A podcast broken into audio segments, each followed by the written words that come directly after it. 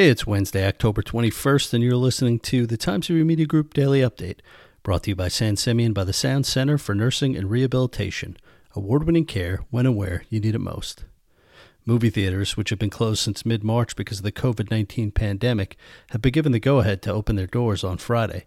Governor Andrew Cuomo said movie theaters outside of New York City may reopen Friday at 25% capacity with a maximum of 50 people per screen. Mr. Cuomo, in a press briefing Saturday, said theaters outside of New York City and counties with an infection rate below 2% over a 14 day period and no cluster zones may open. It will not be business as usual, though. The openings come with restrictions. Masks will be required at all times except when patrons are eating and drinking. Assigned seating will be required in all theaters. Social distancing between parties will be required at all times.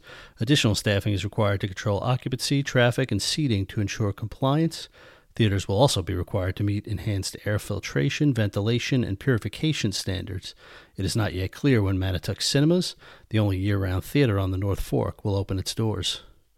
Interscholastic sports for Long Island Public Schools have been put on hold until 2021, when the three sports seasons are to be condensed and run from January to June. Intramurals could be the next best thing for now, a stepping stone to normalcy, perhaps.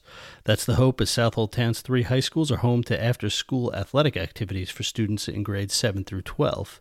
In Mattituck, 198 students have registered for intramural cross country, tennis, flag football, and soccer. At Greenport, about 90 students are registered for an intramural program for soccer, track and field, and field hockey, as well as a weight training program. Southold High School has taken a different approach with a focus on conditioning and skills. One week has been devoted to each of the three high school sports seasons. Well over 100 students have signed up. As work on the 123 Sterling Avenue development project begins to take shape in Greenport, some in the community are calling for more transparent oversight of the construction process. Speaking on behalf of the Sterling Basin Neighborhood Association last Thursday, Mitch Pickman called for more consistent supervision from an engineering firm hired by the village to fortify inspections at the site. Steel beams are currently being installed for a 45,000 square foot, three story building that will include commercial space and 17 condo units. Five of those units will be offered at affordable rates. Expect mostly cloudy skies today with a high temperature near 72 degrees, according to the National Weather Service. Low tonight will be around 60. I'm Grant Parpan, and that's our update for Wednesday. Check back for more news throughout the day.